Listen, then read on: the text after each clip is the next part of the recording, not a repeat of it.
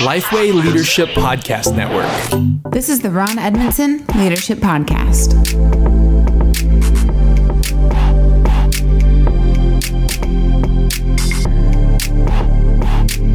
Thanks for listening to the Ron Edmondson Leadership Podcast hosted by Lifeway.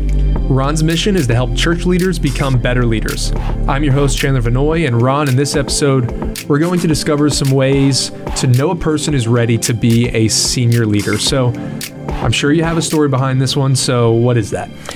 Yeah, you know, I, I stumbled across this one uh, recently. I, I, I, was working with my son, who was in his late 20s at the time, and he was trying to decide whether he was going to step out of a uh, supporting pastor role, uh, supporting staff member, into a lead pastor position. And it was kind of, he was young. It, it, um, you know, um, he recognized that.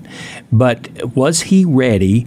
To be the senior person. And because I'm the list person that I am, I just kind of jotted down some reasons I felt good about his readiness, and uh, and I thought you know maybe some other people could use this, and so rather than just delete the file, I thought I'd share you know share them here. And so, uh, ten reasons.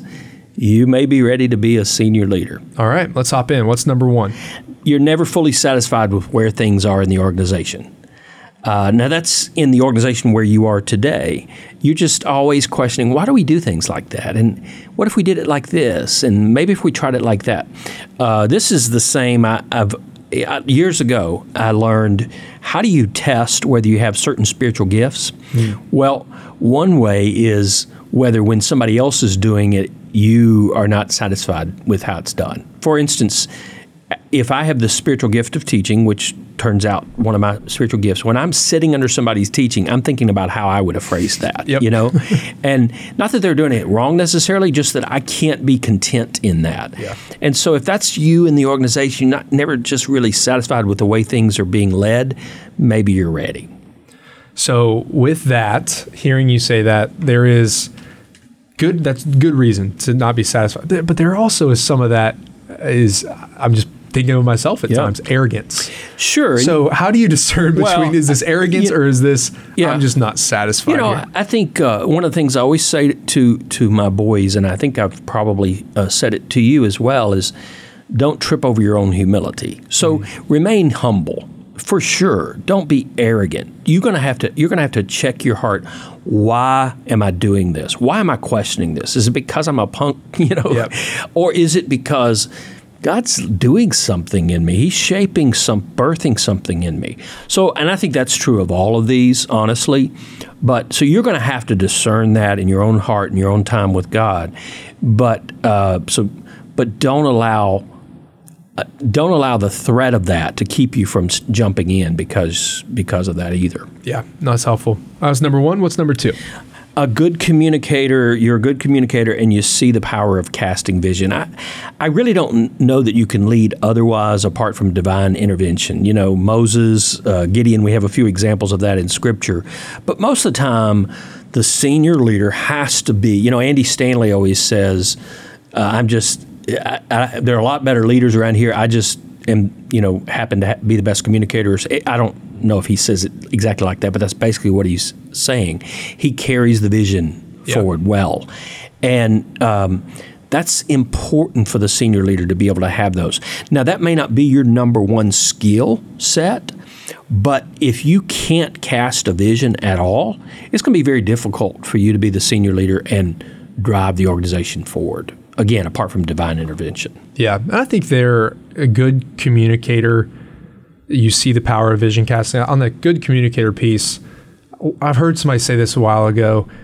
Some make sure that others are affirming that in you, and you don't just yourself think you're that's, a good communicator. A good to yeah. make sure that others are saying that. Yeah, that's and even word. Has there been a moment that you have casted vision and it worked? And it worked. Yeah. And it wasn't just I was able to say the things, but right. nobody followed. Right. Exactly. So, or else you're exactly. going to get into that senior leader and yeah. realize no one's with you. That's right. What about number three?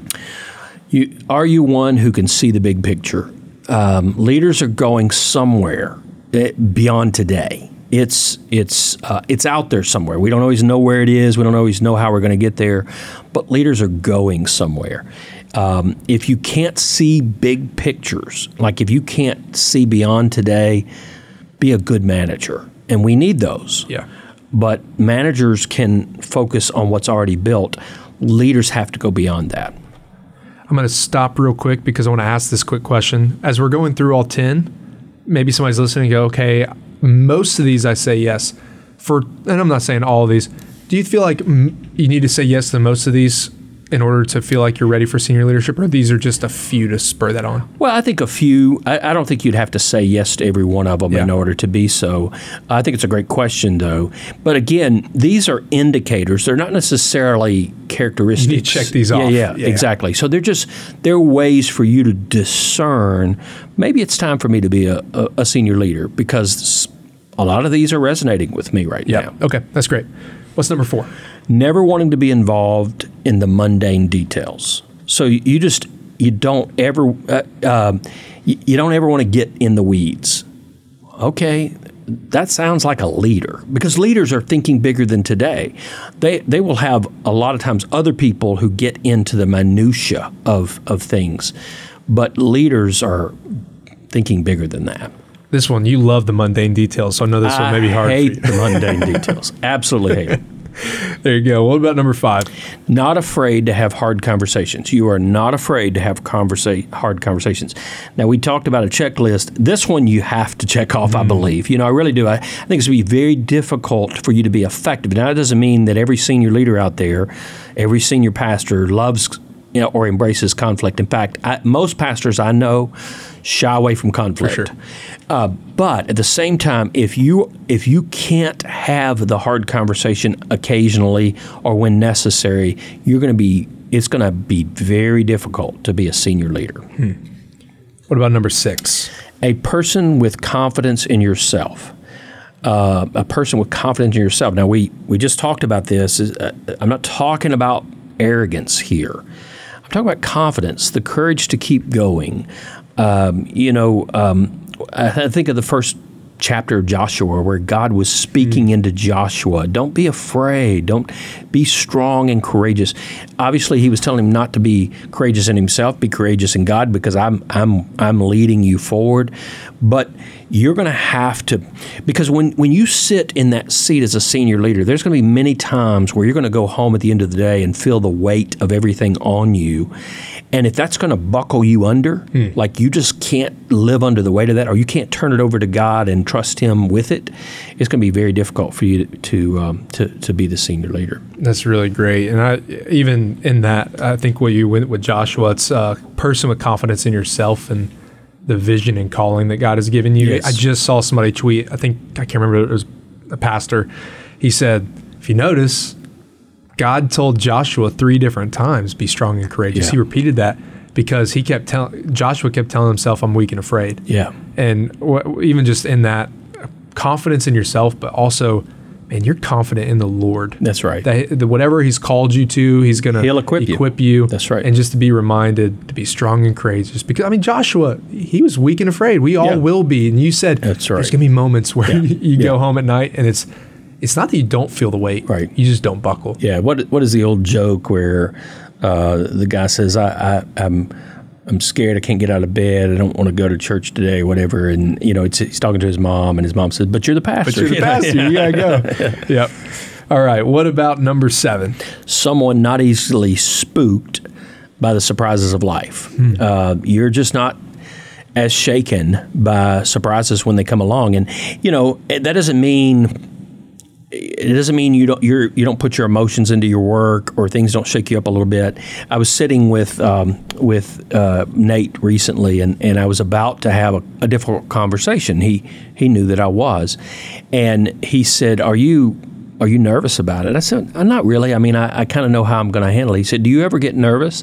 And I said, Of course I do. I mean, every Sunday before I preach, I get nervous. I, I hope I don't ever lose that with having to, you know, um, pronounce or, you know, share the Word of God. Um, but if if the leader's always off kilter and everything comes along, shakes them, and they're all nervous and they're all, you know, how's the how's the team going to respond if the leader ha- doesn't have it together? Um, and you know, you, you think in terms you're, you're a new dad, and, and as you're raising your, your children and things are scary at night, they're going to be looking to for, to you to say it's okay. Yeah. Yeah, it's stormy outside, but we're going to be all right. We're, we're going to be okay. And leaders have to be able to do that. I love that one. Also, shout out to Nate, the original co-host, still still the co-host. He's coming back. I promise. I'm just holding this spot for him. Okay. All right. What about number eight?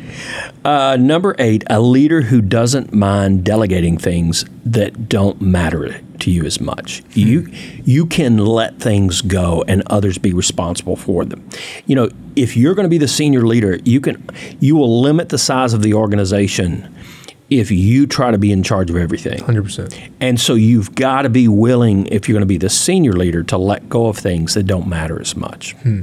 Yeah, I think even as you say that, these are reasons to tell if you're ready to step into senior leadership. And I think, man, I've just seen it so many times. You may even say you're you're ready to do that, but man, when it comes the rubber meets the road, Yeah. that's a hard thing to Yeah, do. that's right. What about number nine? You're prone to get frustrated with poor leadership. Um, it's kind of back to the one we started with, and, and you have the gift of teaching, where you know you you never are fully satisfied with with the teaching. But if you just constantly getting frustrated with poor, what you see as poor leadership, maybe it's time for you to give it a chance and, and show us you could do it better. Um, eh, you know, maybe you can't again, these are not prescriptive, these are indicators.